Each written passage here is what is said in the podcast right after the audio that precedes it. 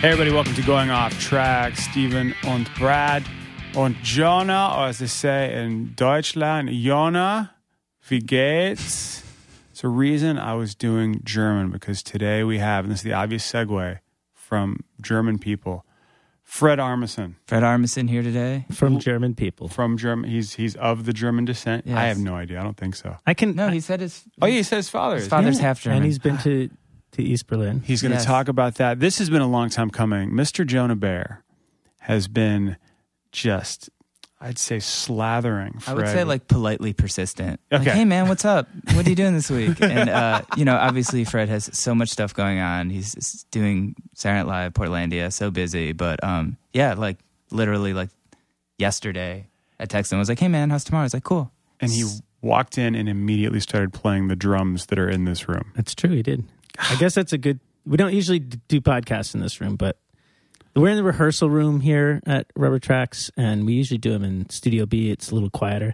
Maybe for you, like real listeners that listen to us regularly, you can tell the difference. It's a little more ambient in here. It's an audiophile quiz. Can you tell if they are on the practice room or Studio B? Uh, B, that's B? a good one. Fred Armisen could tell. You could tell, but, But yeah, there's a drum kit in here, and he There's hit kit. it immediately. he sounded great. We should So- He can play. He can play. we should have recorded that, but instead we recorded this. What is going on track? Uh, Fred Armisen is on Going Off Track today, and this has been, I don't want to say coup, but just Jonah has been working hard. And by hard, I mean saying, hey, Fred, want to do my podcast? I know. Yeah. I felt like I was. I, I don't. I'm like really self conscious about like bugging people about coming on the podcast. Jonah, you have a passport to do whatever you want. You're Thank kidding? you so much. That means a lot. Bugging? I just renewed my, My passport. pleasure. I didn't Yes. get that option. Well, yeah, the passport get, and it's also, you know, by default, it also goes to your friends. So, oh, really? Oh, right on. come on, of course, of course, of flagged by course. customs for nothing then. Yeah, But yeah, um, this is so exciting. Obviously, uh, you know Fred from Saturday Night Live, um, Portlandia, Trenchmouth. Speaking of which, Brad, Brad thinks his old bandmate Oh. performed with Trenchmouth. I was in this band called the Goops, and Okay. I didn't realize that you were in Trenchmouth All right. because, and I feel like I, I just I went through some of my old like this was like this was around the same time, like Uh-huh. mid '90s, but um, I couldn't come up with anything. So well, I don't know if we you, were broken up by '96. Yeah, we broke up in '97. Um, where were you from? We're from New York. You were in New York. Yeah, but we played Chicago a lot, and so, uh, you, do you think it was in Chicago you played with us? Yeah. And I looked. I tried to. I have like some of my some of the old itineraries. And I looked through them, and I couldn't find any. I saw some where like we played, and then you guys played like two nights later, like Fireside and uh, Okay, fire. So you guys played the places like that. fireside. Yeah, yeah, quite a bit. Maybe Do we you just think met there. or Do you think it would have been a fireside show? Because those shows are very like there'd be four bands and Yeah, very, that was very that was kind of fast. You know what I mean? Like that could have been that. Would you remember other venues you played there? Um, well, what was the big place? Metro, There's Metro. If it was Metro, we probably didn't play with you Like, we, because we, toured with a lot of bands that played at Metro. But Yeah. when, when we went through on our own, we played Fireside a lot. I'm gonna guess it might have been the fireside. Yeah. I couldn't find any of the fireside shows, so that maybe was where it was. I, I Which is an awesome place. Yeah. Oh, that's was it was great. Yeah. and also like not you know great sound not really great.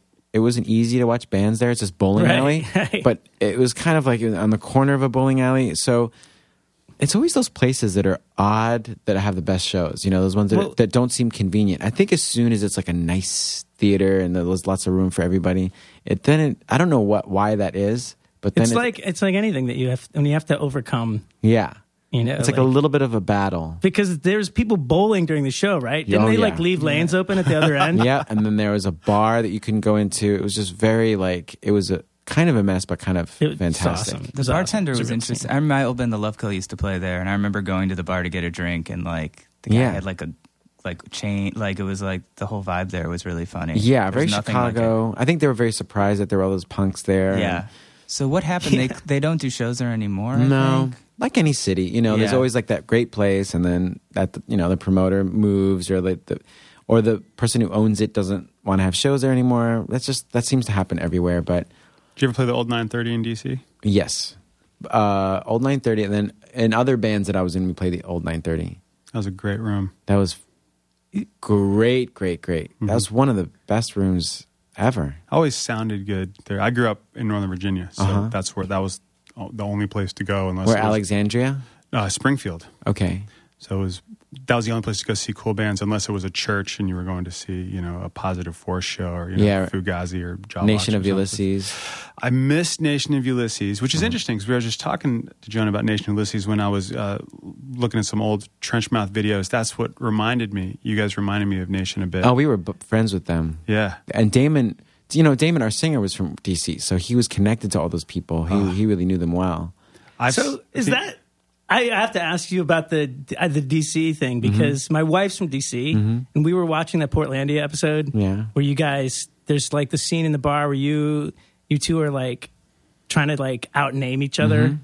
and she her she, her jaw was down. She was like, "Those are all real people." They were. Those are all real people. Those are all people from the DC scene. Yeah, it was fucking. So I- what's the connection? You're not from DC. Well, our singer Oh, okay. was from there, and then because of that, we played there all the oh, time, okay. and like we toured with Jawbox, we toured with Nation of Ulysses, we did a Because it was seven pretty inch. obscure like references. Oh yeah, there. I, I, you know, we emulated Washington, the Washington D.C. scene. We wished to be in that scene, and, and we got as close as we could. You know, we did a split seven inch with Circus Lupus. We were, I'm still friends with Ian MacKaye. It- It's all Okay. We're All right. Well, that makes very sense very now. close with with It was all brilliant. of them. I love that skit. We I- lo- we loved it. All those I- people. there was the- Dante. the- yeah, that was Dante. That's the part that cracked my wife and I both up because my wife used to be a booking agent, yeah. and so when Where she was heard- she a booking agent? Um, she worked for Agency Group and then ICM. oh, jeez, that Yeah. was huge. She well, she the people she worked with were like um, uh, J Mascis Uh-huh. and Built to Spill Right, and um, uh, Mike Watt. You know all these people that the heavy hitters. oh, it's great. It's, it's my wife has an as uh, speaking of Minor Threat a poster dedicated to her, autographed by all four members of Minor Threat. Oh, that is good. Which once we got married, I was like, that's half mine. Yeah, Legally, yeah, that belongs to me. yeah. That that was a great great bit on Portland. Now, so you're from Chicago? No, I'm No. from New York originally. Okay, and then- Long Island, and then moved to Chicago for a while. Like, Okay. yeah. And was it what got you into music? Uh, originally, Yeah. um, my mom playing Beatles records for me, and then I just wanted to be in the Beatles. And then, as I got older, you know, and became a teenager, uh, wanting to be in Devo and wanting to be in the Clash. And then, as I got older, from then, w- wanting to be in Husker Du and Bad Brains and the Specials and the Stranglers and the Damned and just you know re- wanting to be in all those bands and then um, wanting to be part of P- Prince's entourage. You know, I, I was really into punk, and then Prince came out, and I was like, this is more punk than punk. Dude, thank you. I've said that. You have said that. Yeah. People always ask, like, what's punk? And I always say Prince. He is because He's the greatest. because at the time everything was you know camouflage and and punk already had like a kind of uniform. I missed the first boat of punk. I was like too young for that original 77 but in new york in like 82 or so um, you know the clash was like the punkest and there's dead kennedys and all this stuff. And you know the idea behind punk is you i think or any good art is like you've got to really turn everything upside down. And then i saw the video for that song 1999 you know, and he's got this like sort of long sort of, coat, and there's purple neon everywhere and pink neon, and like that to me was like that's what it's about. It just it spun it around, and I was like, that is how he's from Minneapolis. I was like, that is punk. That's how you do it. You mm-hmm. just redefine it all. No war, no camouflage, no guns, no just like little boots. You know, It's like, screw you. I'm going to wear heels. I'll show you punk. you, you want to see punk? This is this is what it sounds like. You want to you know sing about politics? How about you know 1999 and Little Red Corvette and and I will never stop loving the Clash. I'm not saying it it negated that I, that, but Prince was a sort of a reawakening of all that stuff. And then and anyway, and then it goes on and on. All the stuff that we all like, you know. Mm-hmm. When did you start playing drums? I was like maybe 10 or something. My family lived in Brazil and um, I got really interested in, in I loved the samba bands on the streets, you know, or they're called samba schools. All these people with surdos and cuicas and like all these little percussion instruments, and they'd have these huge parades. And as a little kid, I was like, "Oh man, that that sound is is incredible." And then when we moved back to New York, uh, I started taking drum lessons. Simple as that. I just took uh, at school. I took drum lessons and private lessons, and I always just wanted to play the drums forever. And uh, and you know, I, I'll al- it always be part in my. I'll always consider myself a drummer. Right on. Yeah. I saw you play drums at Madison Square Garden, Mm-hmm. uh, and it was one of the f- coolest and funniest things I've ever seen. It was the Wilco, Flaming Lips, Sleater-Kinney New Year's Eve shows, Mm-hmm. Yeah. 2003, 2004. Yeah. And uh, you did the Timbale character. That's right, Fericito. so much fun because it was right before Flaming Lips. So uh, Wayne Coyne has the camera on the mic. That's right. 'Cause Your face was just plastered over the back of Yeah. Madison Square Garden. How, how was that? I mean, was that It was a personal thing of like I was like, ah, what dream come true, Madison Square Garden, and uh, also with Flaming Lips, which is like that's another dream come true. You know, I, I really idolized those guys, and then Sleater-Kinney, who was my favorite band, and Wilco, who are my favorite band too. You know, like I loved all of them. I was like, there was not a weak link in the bunch. You know, I was like, this is all the dream. Did you know all of them from? Oh, yeah, yeah. from touring before. So Yeah, yeah, I was friends with all of them. and they just was- said, "Hey, want to MC our giant Yeah. New Year's Eve event?" Yeah, and uh, like, absolutely. you did something that I think kind of defines your style of comedy, and Uh-huh. it was it could have gone either way, and it went a way that I enjoyed because I like kind of I like awkward moments. So this is 2003, and um, the tsunami had just happened, Uh-huh. and you came out on stage as a roadie testing microphones, Oh, okay, yes, I remember that. and no one knew what was going on. They just thought it was a roadie tested mic. Right, yeah. And you said, "This is a live recording." So everybody do a yeah, and the crowd was like, "Okay, yeah." And he was like, "All right, now somebody." Said I don't something- remember what I said. It's so Oh, funny. dude, I, it, I have photos. It killed me. It was Mm-hmm. so much fun. You said something like, "Okay, now um, someone made a joke. You don't really get it, so give me a kind of ah." and the whole Madison Square Garden just goes, "Ah." and then my buddy and I are like, "I think that's Fred Armisen. I think he's fucking with the crowd." the coolest roadie And- in the world. And then he said, then you went, okay, someone might say something about the tsunami, so give me an awe. And the crowd just split. They just turned in a split second and went, ugh. It wow. got really awkward, Yeah. but you countered it and then it was just fun again. But it was just that, like, it was just daring. It was, Wow, it was, a, I- it was a daring, like, uh, Rob Corddry has a line that a, a well written joke, you can joke about anything. Yeah. And that was just a very daring, fun moment. And it was, I don't know, it worked for me. Uh-huh. And I really, really dug it. And I've always wanted to ask you about that. Like, I uh, I remember I did a couple things for that show, and I remember trying to do the crowd thing, and I remember trying to make it seem like I was a real roadie. It worked.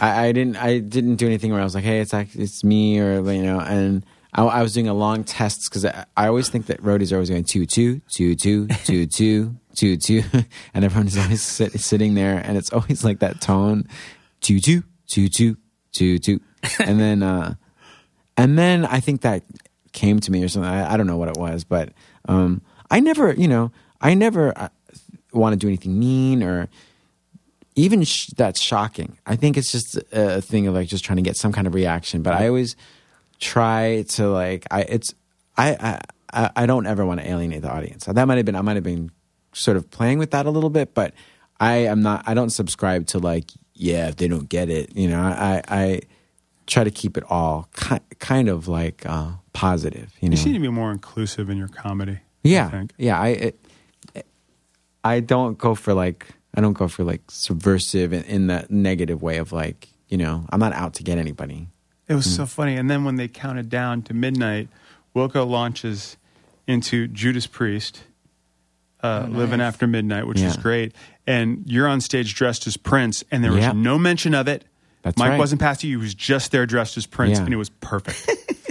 Yep. And I remember I hugged Carrie.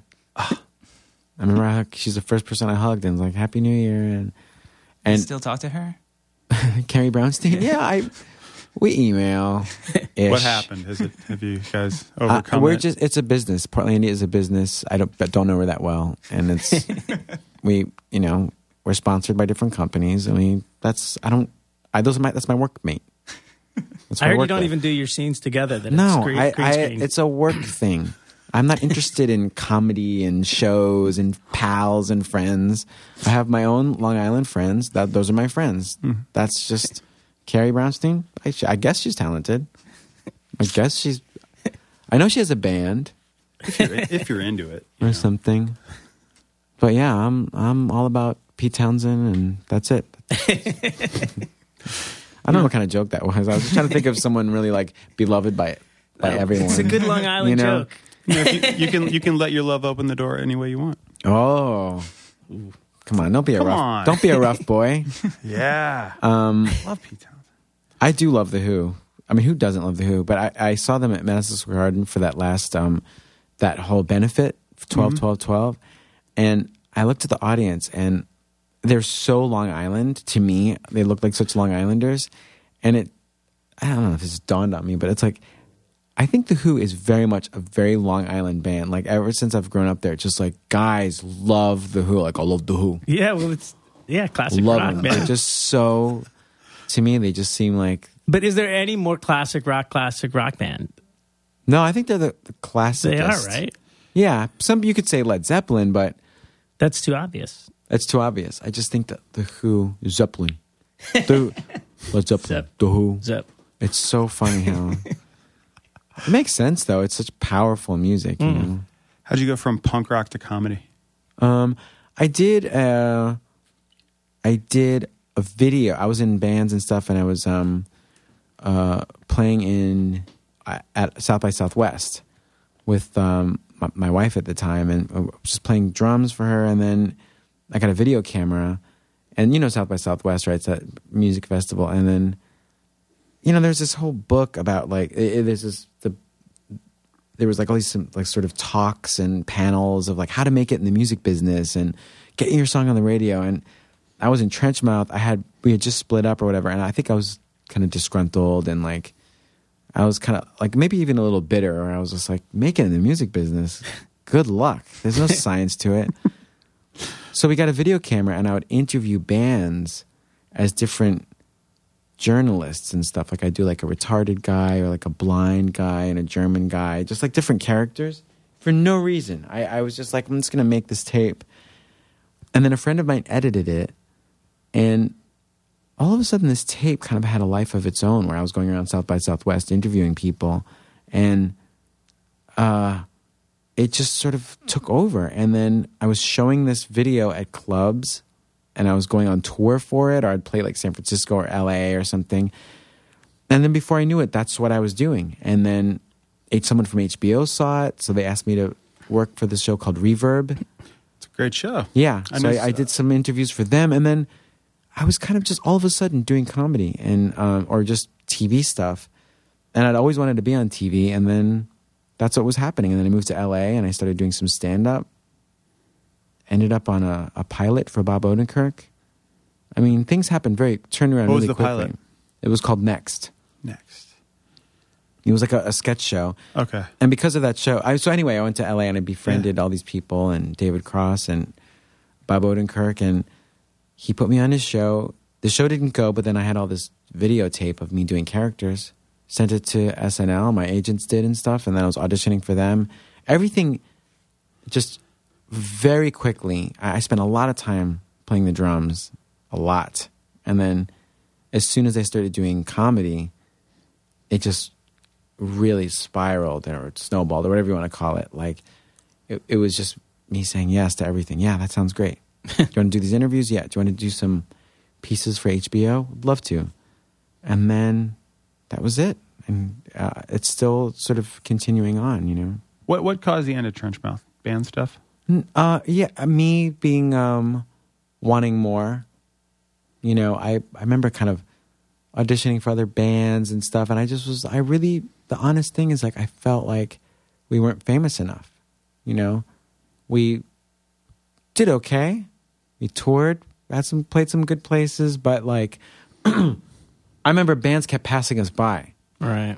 So bands like Smashing Pumpkins would pass us by, and I was like, okay, we're a punk band, that's okay. But then Tortoise hit it big. Tortoise would go and play Europe, these huge places, and have these records come out, and everyone wrote about them. And I was like, now that is some arty music. Something's up, and and you know we're all friends, and but the honest thing is more like I was like, I I don't, I this isn't, I, I want more. That style that Trenchmouth played, like I was saying, it you know it reminded me of you know Nation and Yeah. and, and the makeup, you know, bands like Ian Svenonius bands, you know, Yeah. like that kind of stuff. That's a devoted following, but just a hard sell, you know. It's fine for the moment. Mm-hmm. We did fine for you know being on tour. we paid for our van and for our gas and all that stuff and motels or whatever. But there, there's a stop to that. You know, there's a. I was how, however old I was. I, I think I was about thirty, so it was just kind of like, right, ninety six. I must have been twenty nine or thirty. That I was just like, that this is you know, time that it's fine when you're we're 25 Mm-hmm. for me for Trenchmouth.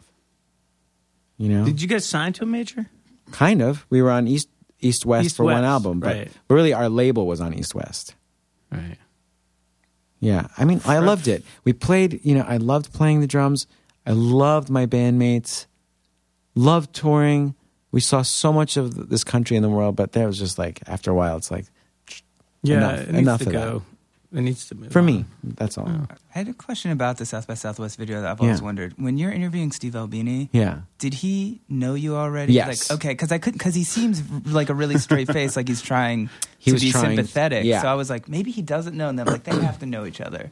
No, like at, by then, and that was that was in Chicago. We did that. Um, Okay. by then, he had seen some of the stuff. So I was like, "Who are you going to do? The German guy?" I was like, "I don't know yet. Maybe the German guy." And then I started doing this retarded guy, and then he was trying not to laugh. Then he laughed, and yeah, Did the German guy morph into Jens Henneman? pretty much. It's just like the German guy came from when Trenchmouth used to get do interviews.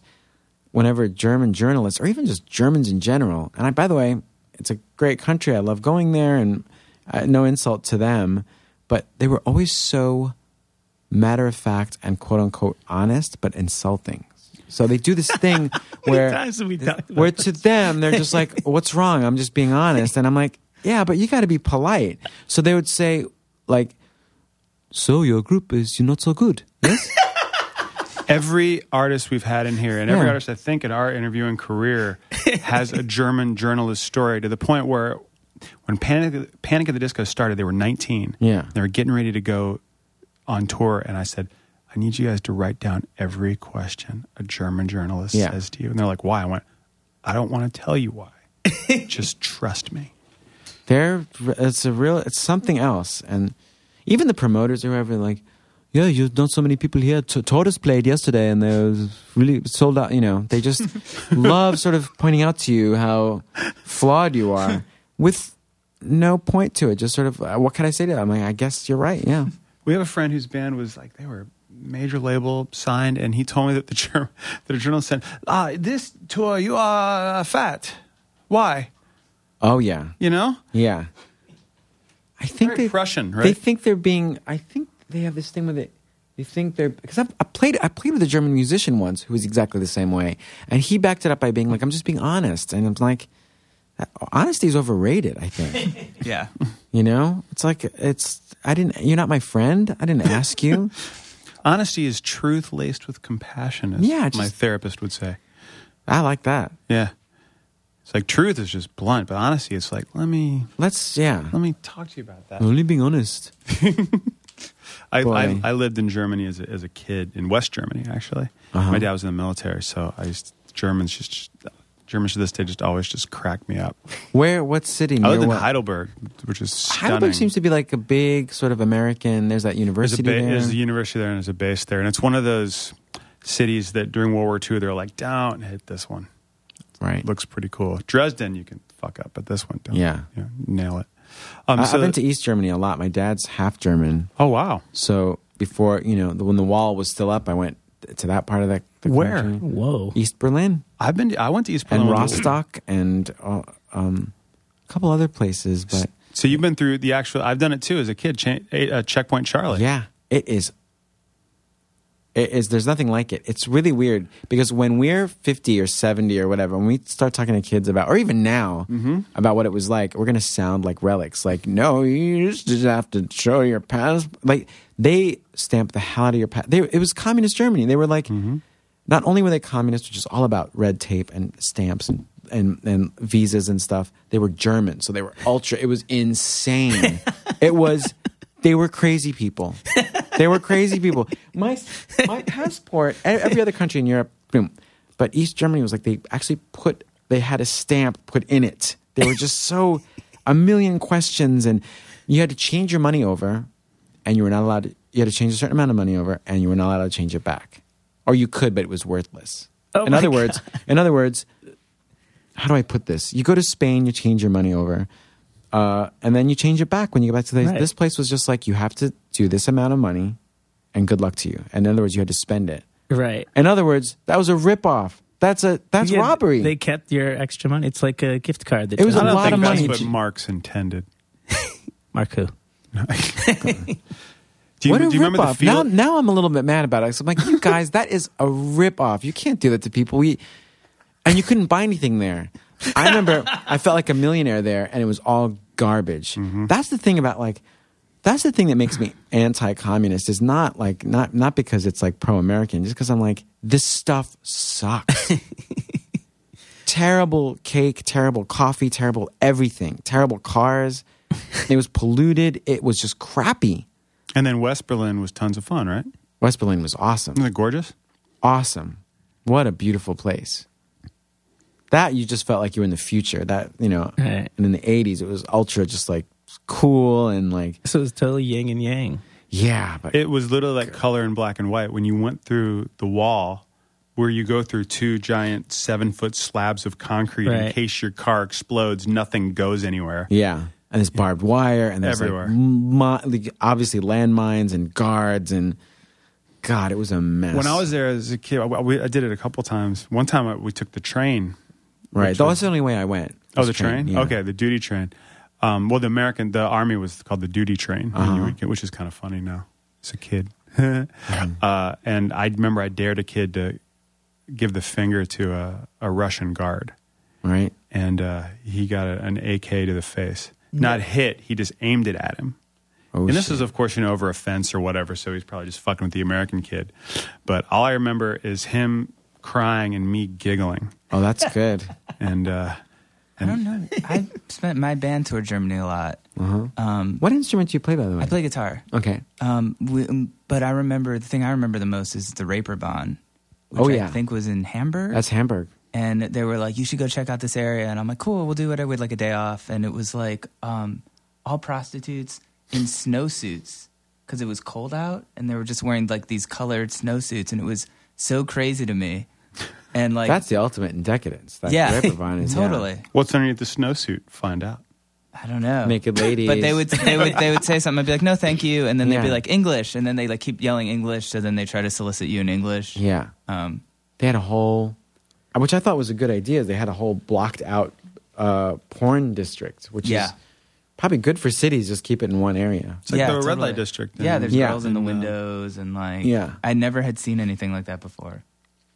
You know, he used to play in that area. Little unknown band called the Beatles. I think it was Long John right and the. Silver Beatles. Oh, I nice. think. Watch out for Steve. no, not you know. sure. You don't think you know. I do know. Was that their original name? It was one of them. They had a whole Really? bunch. I didn't know that. Long John. I never heard that one. That was it. Long John and the Silver Beetles. And I then, knew yeah, then there was still Beatles. the Silver Beetles. Yeah, Silver Beetles. There's photos of them as the Silver Beetles. Yeah. A couple of them then with the little drum kit. And that's where they got good because they kept getting hopped up on speed to- and they had to play like 10 sets a night. Like Right. all night long. Yeah, all night. seems like a lot of great stuff comes from playing all night long. Like um, uh, Jerry Lewis and Dean Martin used to do, and they'd go to Atlantic City and they'd play eight shows or ten shows a day. That's what it was like. You start in the afternoon, show, show, show, show. It's like becomes yeah. Jazz musicians are so good. Yeah. Uh, so here's my probably best segue yet. Talking about the Beatles playing over in Hamburg, which makes me think of Backbeat. It's Uh-huh. a great movie, which Yeah. makes me think of the soundtrack, which had people like Thurston Moore, Dave Pirner on it, and Dave Grohl playing the drums. Dave Grohl played the drums with you in one of my favorite SNL sketches, Yeah. Crisis of Conformity. yeah. How did that come about? And when he was just on recently, did you think about doing it again? Oh, we've talked about it a bunch, and we put out a Crisis of Conformity single Yeah. through Drag City. Um, and on the cover of that, there's Dave Grohl's in there, because he was part of the DC hardcore scene, so he's he's in there as, in the crowd. But Crisis of Conformity is like my most personal moment uh, in all my tenure at Saturday Night Live. That is the most. It's almost like that could have been the last sketch I ever did, in its sort of significance in my life and for what, you know, I didn't say as much. I just it was its own sketch and its own premise, but like after that sketch, I was like, that's that's the main thing I, I ever wanted to do, and that's like a love letter to my teen years. It's a love letter to like punk. It's you know in reference to all all all punk that I grew up on, and an American that sort of American version of punk. And It's so gorgeous. like my, my my wife was like, "You asked Fred why they haven't done it again because it's so good and so funny." th- thank you. Yeah. It's it's you know I'm not a big like pride guy. I'm not like yeah I'm you know I I do think of SNL as its own thing and it's a family and and it's a whole legacy and all I want to do is contribute. But that is the one thing that for me privately is like I'm like I'm so glad that that happened. I'm so glad that it happened. Uh, and how it sounded, and that you know they let us do the song, and that there was destruction in it, and also for the point of the sketch that the reality is that people of that age are you know people who in the original punk scene are of that age where they have a daughter who's getting married and there's that that um, movie that came out. I think it's called american hardcore. Yep. and there were some interviews in there when i was looking at some of them. I was like oh wait a minute. You know? That was to me the most youthful music you know like anti-reagan. I was like this those people will never get old. And there they were. Mm-hmm. and they look great. I mean it's not a bad thing. It's just that's what happens. When even the most that- angry music. Yeah. totally white hair. Yeah, you know? Reader glasses and stuff. I mean it's just it's just how it is you know it's like when you think we, Joan and I went to see The Descendents, and it's like, wow, Milo Goes to College came out over thirty years ago. Yeah. yep It's like that. What? there's a good article in filter about that Oh, really? Filter magazine, yeah, it's about Milo and just what you know what the, that band is up to now, what they've been through. I didn't know that Bill Stevenson He had was super sick. he was sick for a while. I had Bad- no idea. He had a tumor. the gout through this brain tumor. It's gigantic. Uh, This we saw. Um, uh, my wife's friends with Bill, and uh, we were. Where do they live? Um, Bill's in. Where's the blasting Fort room? Collins, Yeah. Colorado is Yeah. where his studio is. Yeah, the blasting room. Yeah, he's got a pretty well-known recording scene. He just- does a lot of bands there. did the new Souls record, which is great. Who else did he do? But I mean, the scar. I mean, it's Off not. with their heads. I just interviewed them. They just did a record there. oh, really? Yeah. God, it's so good. A lot of bands. And And they're- Against records there. A lot of bands. And they're touring. They're playing Australia again or Japan. I I had. I had no Yeah, they idea. I had Yeah. no idea that he had been through that. Did you know those guys too? Like all in them? I loved them, but I never met any of them. Okay. Never met any of them. Never played with any Mhm. of them. But I bought their records. I Yeah. remember buying the All record and Descendents are great, and they really cut out a real thing for themselves. That like, um, what a fun. Anyway, I, I don't need to re-explain the Descendents, but um, Some I I think there's finally a documentary coming out. I think the Descendents, like if you know the Descendents, you kind of know, and they are super popular, but they're not super popular, and Right. they're the band that more so than the Ramones like carved out the pop punk. It's You know? Yeah. crazy to me. Like I forget that they were on SST. Yeah. especially during Yeah. that time. Like I always think of Black Flag. I mean, totally and, meat like, puppets, and you're there, and Totally, you're like, like, "Whoa, yeah, Descendents." having Do- that do- pop sensibility and being kind of sensitive. yeah, There used to be an SST store on Sunset. yeah, I've been in it. I visited that when I was in. I lived in California. I remember walking in and being like, "The heck? What?" Wasn't there a going Tang on? record store around there too? Tang was on um, Melrose. Okay. Because I remember going in with my buddy from high school, and he looked up at the wall at all these seven inches, and he went, "I would be rich. Crap, yeah, yeah. crap." taken out a loan and bought them and sold them now. You Yeah. probably would be rich. How do those stores? I'm so bummed that those stores don't exist. Like, isn't there an agreement as a customer? You're like, I don't care about economics. Just stay open and be here. Yeah, I think it's important. I'm just like, I'm not interested in whether or not you went out of business. Just be open and be have an SST store here. You know. Yeah.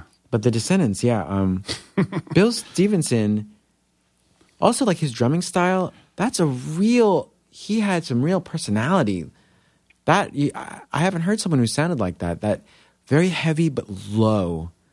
There's like something about the way that he played. It sounded like his th- cymbals were really thick and like he had a really great style. That guy He's. has a great style. I don't mean past tense. I mean like has a great style. They did a show last year. They played um, punk rock bowling Uh-huh. in Las Vegas, and they did a set. One night was Descendents. The other night was All. Uh huh. And for all, it was. Did you hear about this? It was No. all three, all three singers. It was Dave Smalley, Chad Price, and Scott Reynolds, and they did like a three and a half hour set. Oh, that's great. And then the next night they did a Descendents set. So he's just he- he's like he's like the punk jazz drummer, and he plays. And I think he Yeah. plays with like five of these sticks, like really thick. yeah, it baseball sounds bats, like it. Yeah, he you does. know? It sounds like but it. he but he's that smooth, you know. He looks interesting too. Like I, I like his face. Like he's got. He's like a real figure. He was I in think. Black a- Flag. yeah, yeah. It's like- he's a real soldier. He's like a punk soldier. Right. And di- Total. and I think when, they, when people like that, they always seem selfless. They don't seem like they're out for their own sort of solo career thing. You know, they're very like they just serve these bands. You know. And now that he, so many people want to produce with him, um, he did a couple of two Rise Against records, I think. He has this. The guys in Rise Against told this story about how they had, you know, the one of the the big mixers, you know, Uh-huh. mixing the final thing that was doing a lot of pop records, and they were like, "Well, Bill's going to be in there too." And so this guy who mixes mixed all these, you know, big bands like My Chemical Romance and Paramore and all that, so next to him is Bill Stevenson going, "No, why don't we do that too?" And really, you know, forcing this guy to like think a little differently. Oh, I like So that. I was like, "That's a wonderful story." That's awesome. I'm Um, glad he's better too. By the way. Yeah, Yeah. it was crazy. What I think is cool about you also is it seems like you're very up on newer bands. Like I've met like Michael from Telekinesis, who's Uh-huh. awesome through you. Yeah. And um, do you still go to record stores? Do you still check out a lot of bands? Is it because it's hard for me to kind of keep up on newer bands, and that's all I do, sort of. Yeah. But that's a good way to, you know, I think it's good to like when you if you have the feeling that you can't ever can't ever catch up, that's good that you're like chasing and yeah, I you know, there's people who do it better than me and more than me, but there I try only cuz I love it. And uh I do go record shop. I have a record bag with me. I was to go to a record store, but I have to go do this radio thing with Ira Glass after this, which is I'm not complaining, but a little bit of me was like, oh, I really wish I had time to go to the record store. I can't, like, I, which is an okay, you know, it's a good problem to have. Can you but- open with that to Ira? Yeah, I'm like, I really, I want, I have my, I even brought like a burlap bag so I can, but I love getting records. I love. You saw in Portland, I, I get records there, so I have like a, a collection there that I can Fred's got a nice and- setup. He's got like a nice turntable, like an old receiver, and he sent Yeah. pictures yeah, yeah, and I, I wish of your whole place, every It's square not- it's inch. not bad. Yeah, uh, every room. It's go my bananas, iPhone. go crazy. Bathroom. but yeah, I mean, Go do, you- crazy. do you buy mostly mostly vinyl? I do because they they I'm not anti MP3, but they always have a code for an MP3. Right. So yeah, then now it it's just- great. It's, it's so it's like a win win. My But favorite thing I- about it. oh, it's it's great. I'm like, Yeah. yes, please. That's the way to do it. Um, but I I also, you know, I will say Pitchfork really is good at, you know, alerting me about bands, and they're they're usually right. I'm like, yep, this was a good pick, and so I always at the end of the year do the top 50 albums, and I I, I get I try to get them all. Some of them you can't get aren't available, but I just go through the list and I either shop for them or download them or whatever. But I think they're really good about that. But yeah, I, it's I love it. I love that about being alive that there's new bands. That's like the best thing because because looking at stuff when I was growing up, I actually was sad that you know I was like when I grow up, bands are going to go away. There's going to be something else, another instrument. I could just tell. I thought you know the way I thought of Frank Sinatra. I'm like that stuff is dead. I thought, you know, I was like, that's for, and like, and I was like, oh, but the unfortunate thing is my thing that I like, that's going to be dead. Right. And then it's not like, there's bands with kits and amps and they're, you know, reinventing it, but it's still so, I'm people just coming out with music that it, it's not like, oh, this is new and I really like it. I'm like, this is the, this is great. This is as great as anything. It's such a good climate really inventive uh, visual bands. The bands are being so visual, which is like, thank God for that. You know, younger and younger and and great. Grimes is, you know, how old, you know, and she's a genius. She's like so musical and it's it's the best. I mean, yeah, I don't want to go through a li- I, I was going to go through a li- you know list of all these people who I like, but I'm just saying that like it's really reassuring and it's like a, a good feeling. It is cool when you hear a band and you're like, oh, I haven't heard that yet. Yeah. Or at least whether or not it's influenced by someone else, it hasn't crossed my threshold. you know? Yes. And that's exciting. It is, and and people who are kind of like doing new versions of things that you're just not. I'm like not familiar with it. John Maus, this guy, John Maus, is this kind of like art music guy. uh, I was like, ah, I've never heard anything like this. It's like when I was in college and someone said, "This is called can," Oh yeah, and I was like, "What is this?" I'm I'm confused. And yeah, yeah, concerned, yeah. But play it again. Yes, that's the best feeling Yeah. when that happens. Yeah. And there's bands who also aren't just inventive, but rock so hard that I thought I've, I'd heard the heaviest music, and then I heard Liturgy. Do you know the band Liturgy? Yeah. They're on Thrill Jockey. You think I, I thought I heard the heaviest music already? This is the heaviest thing you've ever heard. It's not even metal. It's heavier than metal. It, it's it's so heavy, and it's not even It's slow. dark matter. It's it's dark matter. that is the best description. when you listen to it, you'll see what I mean. I- you don't know what they're doing. You're like, what are these guys? Is it are these people human? it's not speed metal. It's not. It's not black metal. It's this thing. Is it doom metal? Do you remember that when that came? when- metal. That came was a couple years ago. it was like yeah. these They look pretty Japanese guys were like, "We're taking what happened with Hiroshima and we're going to put it to music." And you're like, "Okay," you know, it's like the Well, metal is definitely probably the few one of the few rock genres that benefits from technology. Like, you know what I mean? Yeah. Like, it can only get heavier using technology. Yeah. You know, whereas like the blues always sound Yeah. records, blues records from the '60s sound great. From the '50s, they sound great. But like, me, like, yeah, There's a real. There's a real. I what I don't know if you can curse, but a real fu about metal too. That's like it doesn't matter to metal. It doesn't matter if they're if they're popular or not popular. Or Right. like they're not into like, hey, we just want to make it onto the charts. They're just like, oh, we're good. We could care less if, if you know we have our own thing. Well, I remember who was it? Maybe it was Metallica. It was one of the big bands that went on to get really huge. That like they never they never charted, you know. And Yeah. they but they they made so much money off touring Mm-hmm. and and they sold enough. must have been and- Slayer. yeah. Might have been Slayer. Maybe it was. I think that still exists though, because I live down the street from the Spar St. Vitus Uh-huh. in Greenpoint, where my band's playing next week, and we had the owner on here, and they have shows all the time. It's like a metal bar, and Uh-huh. there'll be some band I never heard of, and it will be packed. Like they'll be like, "Oh, this band's like this Norway Right. black Yeah. metal band," and it's like, I'm like, how do people know about this? Like, how it's so underground. but metal underground. I'm like, we're in Greenpoint, like Long Island City, and there's like 300 people to see some band. Like, Yeah, you and know, there's no hype behind it, and they're like, "Hey, there's, there's no sense of like this is the next big thing." It is really just like it's its own club. It can last forever that way. and it's the, and it's the most devoted fan base. So devoted. Where if they sell ten thousand records out of their trunk, they're just Yeah. the happiest people, and it's so. It's all about the show. Yeah, it's insane. Just really good shows. Fred, did you see that Anvil documentary? Yes, Oh god, that was moving. Yeah, really Yeah. moving. they're doing a second one. Are they? Yeah, Anvil two, Red, White, and Anvil. No, I know they're doing one. I don't know what it's called. That's nice that documentaries give people second lives. You know, Yeah, I did. I was un, un, unfamiliar with uh, Harry Nilsson until Yeah. his documentary, and then that opened up a whole new, you know, room of records. Totally. You are in one of my favorite music documentaries. Which one is that? I'm trying to break your heart. Oh yeah, yeah. oh yeah. Yeah, There's that's a- like the first time I was ever on a movie screen. Really? Yeah, that's the first time I was like, oh, that you know. So were you opening a Tweedy solo show? Yeah, yeah. Okay. I'd done some stuff with Wilco, but then he did this one tour on the West Coast. That, and this is before I was on SNL, so people were really puzzled.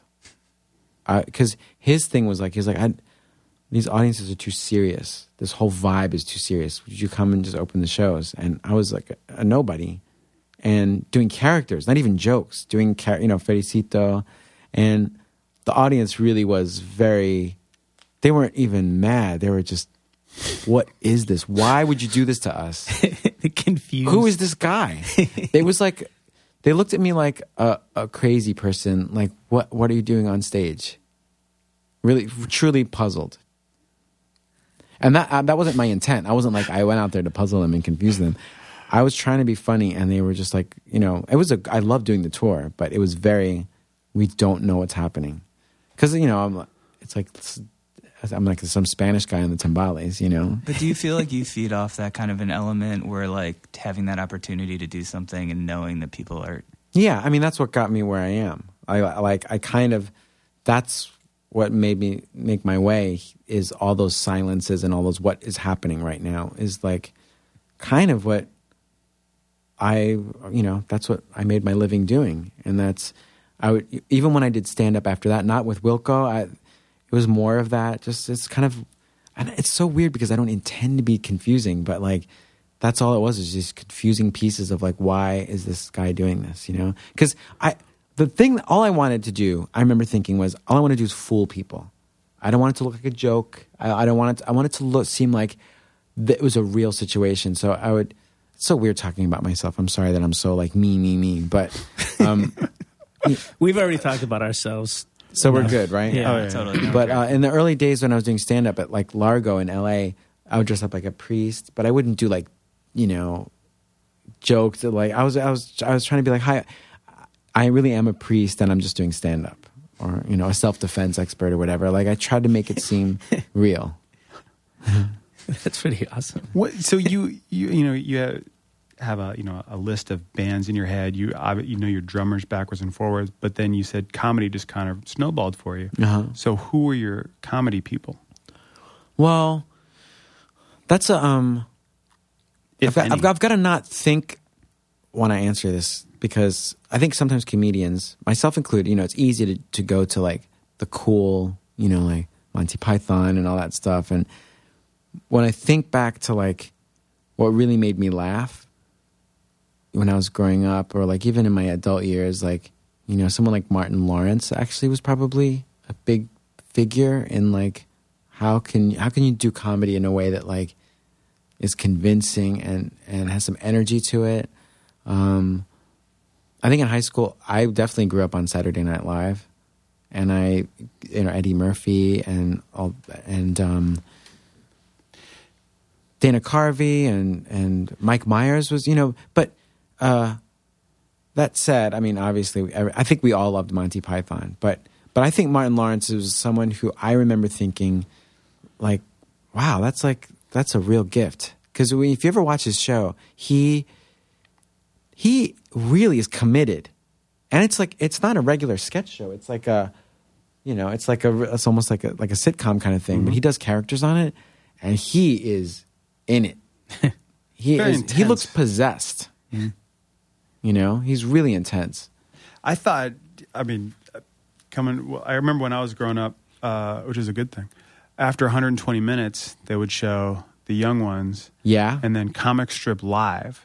That I don't remember. I remember the young ones. Comic strip live was like this weird British sketch show with all those guys, but it was it was really twisted. I remember as a, as a kid in high school being like, I don't get this. This isn't like the young ones at all. It seems different and bizarre. But I find myself as I get older remembering it.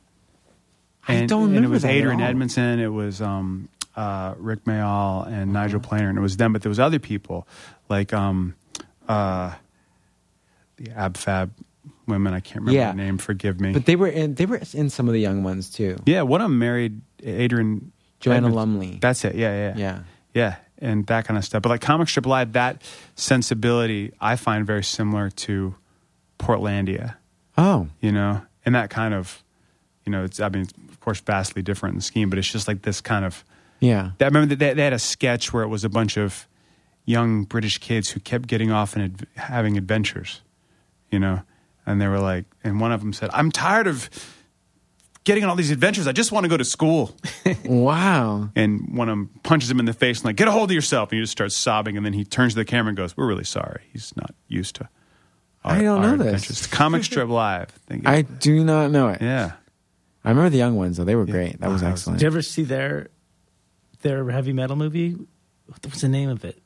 Oh, there is one, isn't it's there? It's so brilliant. Bad news. No, bad. Yeah, it's news? bad news. Yeah, Have bad you seen news. it? Yeah, It's, have you seen it? It's I've never so seen it, but I I. I, Yeah. I remember it's it. ma- it's Yeah. in two parts. I think you can. I don't even know if you can rent it. A friend of mine had it on tape. they had some sick shit. Did you ever see the Danger Brothers that they did? No, Uh-uh. Stuff. Bad they, news is- they would even air it here. it's funny as shit though. I highly recommend it. All right. It's really hilarious. Remember they had a video they played it on Headbangers Ball when it came out.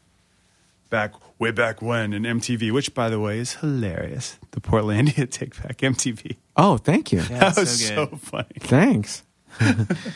Thank you. How did Portlandia come about? How long had that been in gestation? Well, Carrie and I, Carrie Brownstein and I were just doing videos online for no reason. We were friends and we just started making these videos that had no point. They weren't, you know, it was like a, it was like taking a break. It was like little vacation videos we made. And then we just kept making them and making them. And I'd go visit her and we'd have one camera guy who did the sound and another friend of ours would edit it. And then we just had all these tapes and we put it up on our website. We didn't even try to compete or try to, you know, monetize any of it. We just had this piece of, of like 10 different sketches. And then it was a really simple thing of my manager saying, well, what do you want to do next? Like, what do you think? What, what do you feel like doing? You're on SNL. And I was like, I want to do more of these Thunder Ant. Uh, it was called Thunder Ant. Uh, I want to do more of these. Is there any way we can pitch this as a show? Sure. And then we went to Broadway Video, Lorne Michaels' company. This guy Andrew Singer it, does shows there, and he he was like, "Oh, I think IFC might be wanting to do some comedies." Went to IFC. They said, "Great." And then before I knew it, we were making a pilot. And then before we knew it, we had season one, and then season two, and here we are, in season three. It's just, you know, one thing led to the other. Does your aspiring musician self just get pissed off at your comedian self?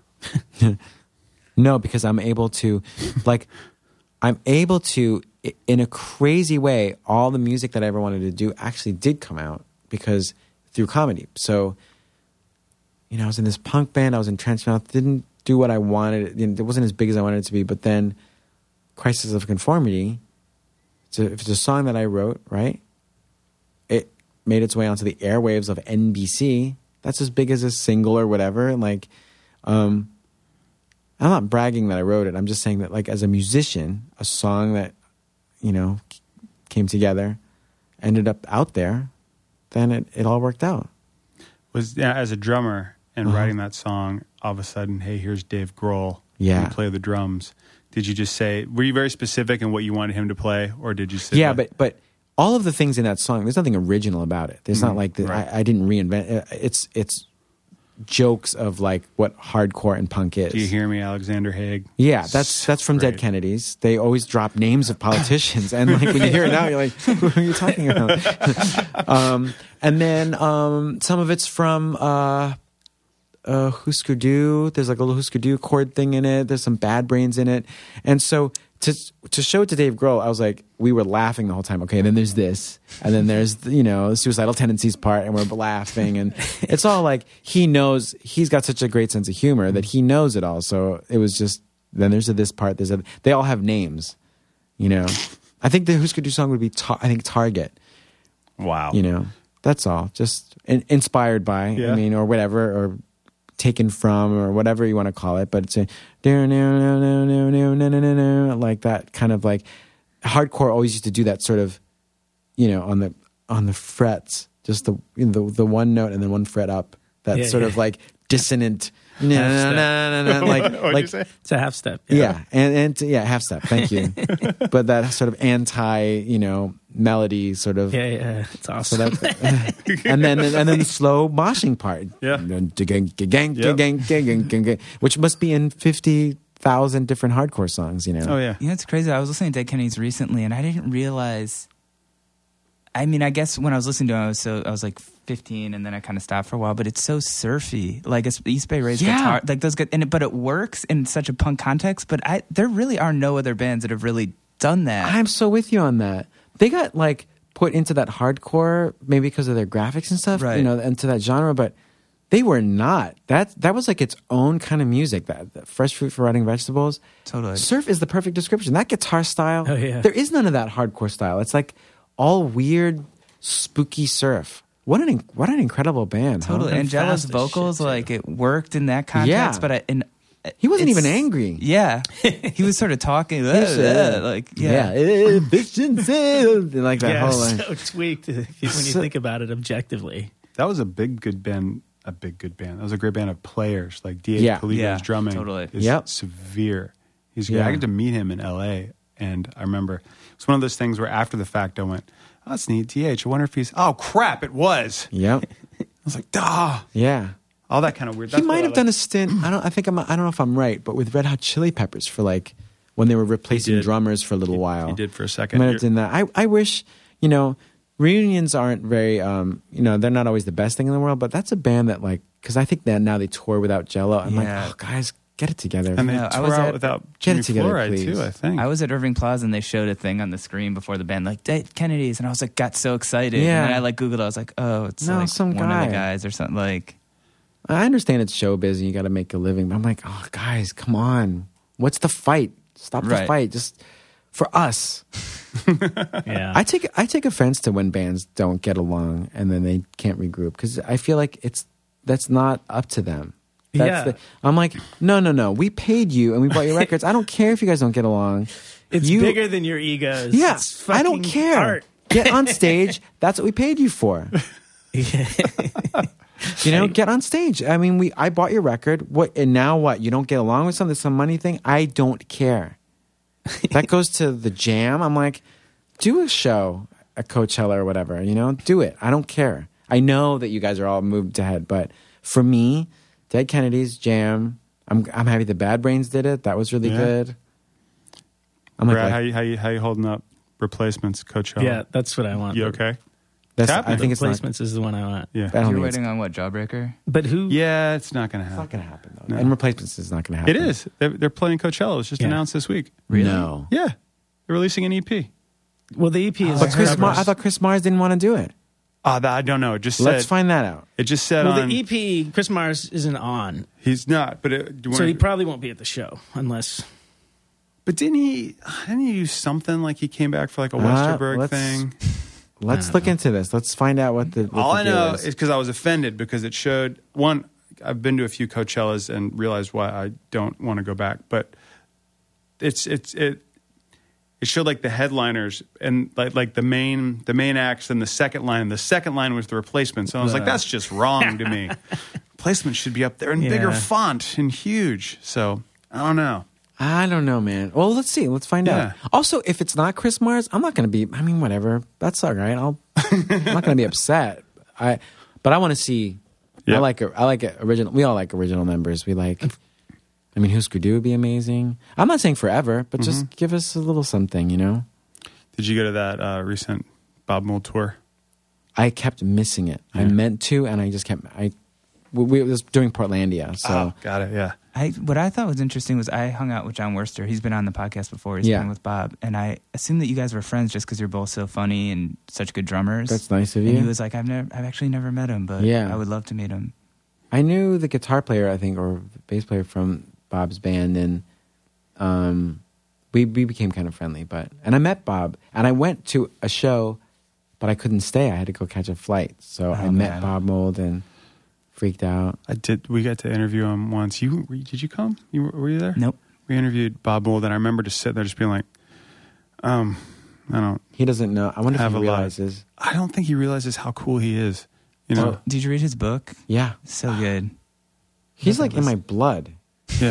I think he. I don't. I don't think he didn't realize it. He, like he's in my body. Like the Husker Du. Mm-hmm. How I I listened to them too much. Like I listened to them so much that I will say it was too. I like nonstop, nonstop. Did you wear out a record or a cassette? Oh, to be honest, a cassette. Yeah. Or a land speed record. Wow.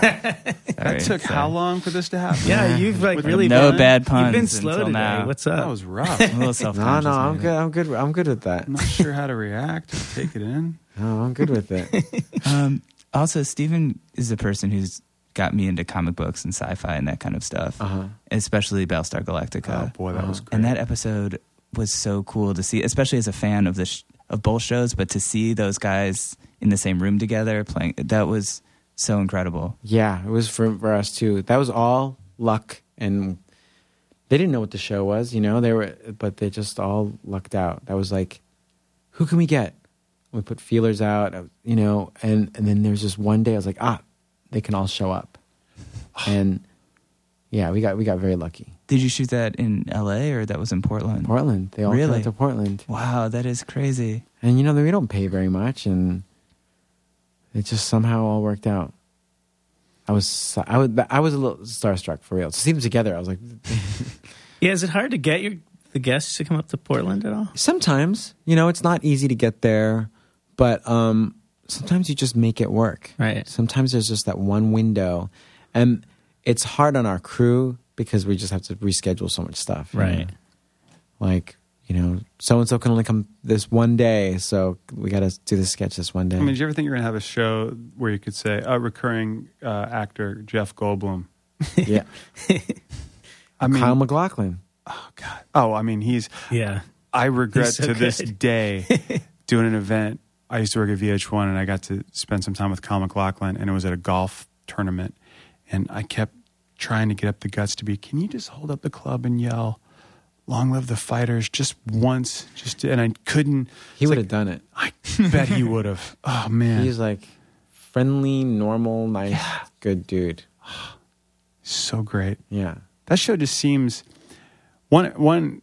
It it just seems fun to do, which is nice that that radiates from what you're doing. Yeah. But I've never been so conscious of how important editing was to comedy than Portlandia. Yeah. You know, and you you, Mm. know it obviously, but the way you guys put stuff together, it just it's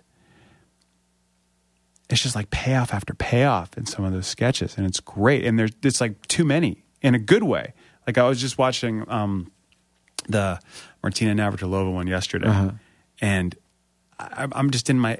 Sometimes I think in when I'm watching something like, wow, what didn't they put in? I bet there's a lot of really hilarious Yeah, there's a lot of stuff stuff. that doesn't make it in that that we love and Yeah. we're attached to, and then it's just no time. You know, wow. there's no time. But those editors are, they really make jokes out of things. They really create jokes. There's some stuff that we there's sketches we've shot that were like, this is unusable. This is not a sketch. We messed up. It was a kind of a good idea, but this is not a sketch. So let's shoot it out. Let's just, you know, maybe it'll be part of something, maybe on a, a, a DVD later on. And these guys find jokes. They find jokes, and then I see it, and I go, I had no idea. There's sketches that we fully thought were in the garbage can. There's one from season two where we go to a dog park, and it's me and or it's Carrie and I as like these two dog owners, and Kath and Dave, and we're just sort of telling all the dogs to kind of shut up and like, and then we really went home thinking like that was a, a wash, and those editors turned it into a real sketch. So where does the idea come from before you go out and shoot it? Is it just We write stuff out, and we have a very traditional Mhm. writer's room, and we think, what can we do with this character? What if they went to a dog park? That sounds good, you know. What if they lose their dog? What if they sort of boss the other dogs around? Great. And then we just sort of start coming up with some ideas for it. Then, yeah, then we find a location, actors and wranglers, the whole thing. Wow, I, that, that's one of those cool things about the show where, where you're like, if you if you think that looks, you know, easy, and they just kind of did this so naturally, then you guys are doing the job correctly. You don't see how much of a plan and Yeah, forethought oh, goes good, into okay. it. You know, Right. It comes off as totally casual. so it's all yeah. I know. No, That's- there's a lot of early brilliant. mornings. There's a lot of, you know, we have writers. We have it's, it's it's strange. It's like I love it, but it is not easy. Oh, but it pays off so well. They just find those editors just find stuff. That's a whole day of shooting. You know. Wow. But I, obviously, SNL the hours are crazy, and then Portlandia, I'm sure it's very condensed. I mean, do you you seem so driven? I mean, do you ever want to just like watch TV for a week and sit in your no, pajamas? No. I want I want to keep working until it's just blinding. Like if I have a day off, I will make work for myself. Like I even have a mantra that's like every day is a work day. Even if it's an hour, even if it's writing a little something, just that I, I make sure that every day has some kind of work that gets done. It like that that's you know, that that's the way I want it to keep going. Somehow, you know. But yeah, I go as soon as I'm done with SNL, we go right to Portlandia, and, and the, the other way around. It they overlapped a little bit in the beginning of this year. Oh, really? Yeah, I was flying in on Wednesday mornings, did the show on Saturday, and fly back on Sunday, Good and lord. and it was really hard. You know, I was very complaining, like I can't believe I got to get on this plane, and like I haven't slept. But there's also something really romantic about it.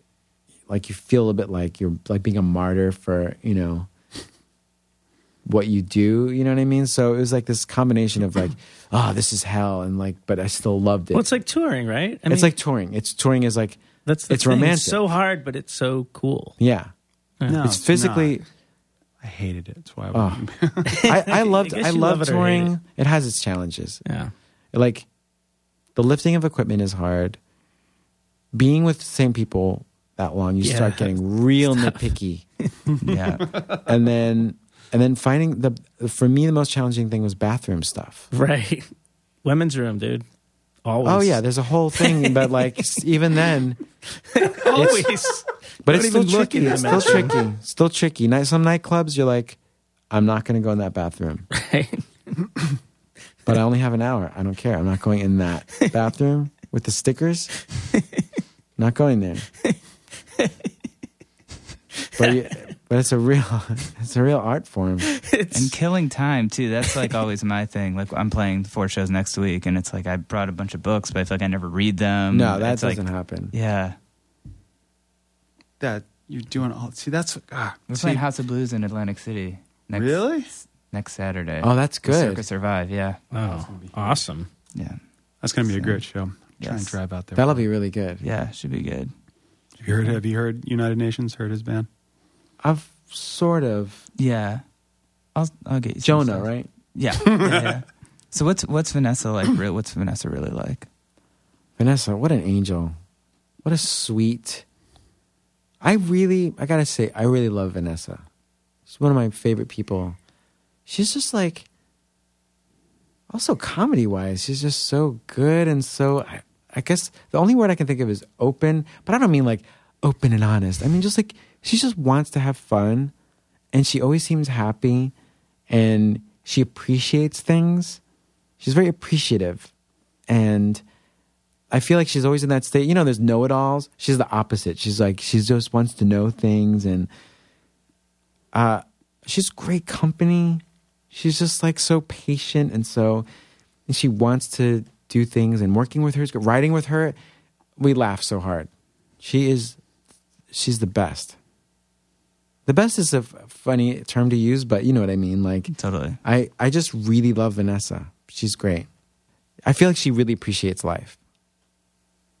Yeah, I agree. She's great. Really? You sure? I like her. You're positive?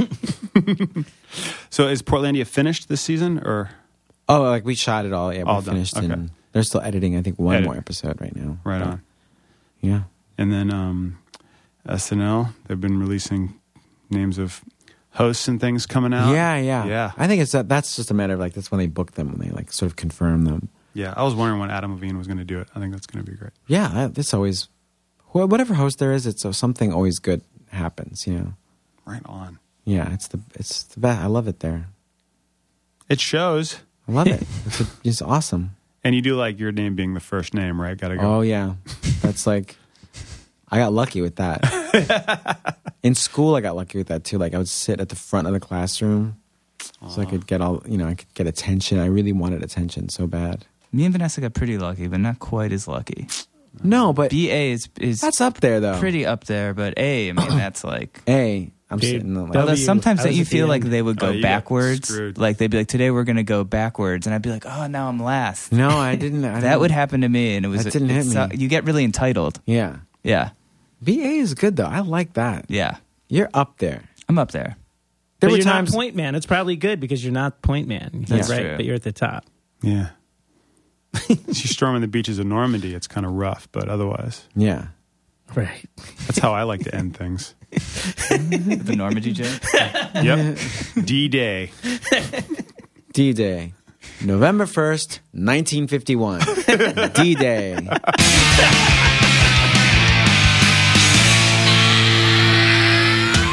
So I think we covered, I believe, everything we wanted to cover without knowing we wanted to cover it. Yeah, that was yeah. Talk about a dude that's had an interesting career trajectory that just is he's so talented in so many ways. I love that I'm going to be in a band. We're going to tour. We're going to make it big. No, I think I'll make a funny comedy video. Oh, I'm on SNL now? okay. Yeah, that's going to piss off a lot of people. Yeah, that it, that was inspiring and also made me feel so lazy because that Yeah. dude's work ethic is so incredible. Every day is a work day. That's what I'm missing. Yeah. Right. Because Yeah. for me, every day is a nap day. Yeah. Exactly. I've been trying to figure out how to make every day a play day, but for my whole life. Right on. Uh, if you like us, please go onto our Facebook page. Uh, we got a, a wonderful email from a gentleman in the Netherlands, which was very Wow. cool. Enjoyed that immensely. So thank you so much. Um, I believe his name was Vim, if I'm pronouncing it correctly. Thank you very much for listening. Uh, we actually got a, a, some people have been clicking that donate button. Super cool. Thank you very much for donating and Going Off Track. We appreciate it. we we dig that you dig us. And uh, next week, more awesomeness. Although, man, Fred Armisen, It's going to be tough to top, but I think we'll try. 2013, kicking ass. Right?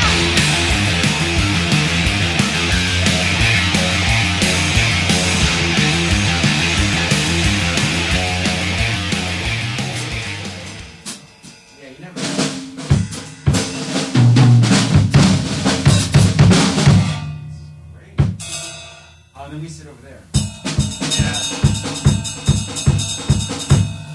Very nice. I didn't ask permission to play. There's nothing in here after the podcast. You're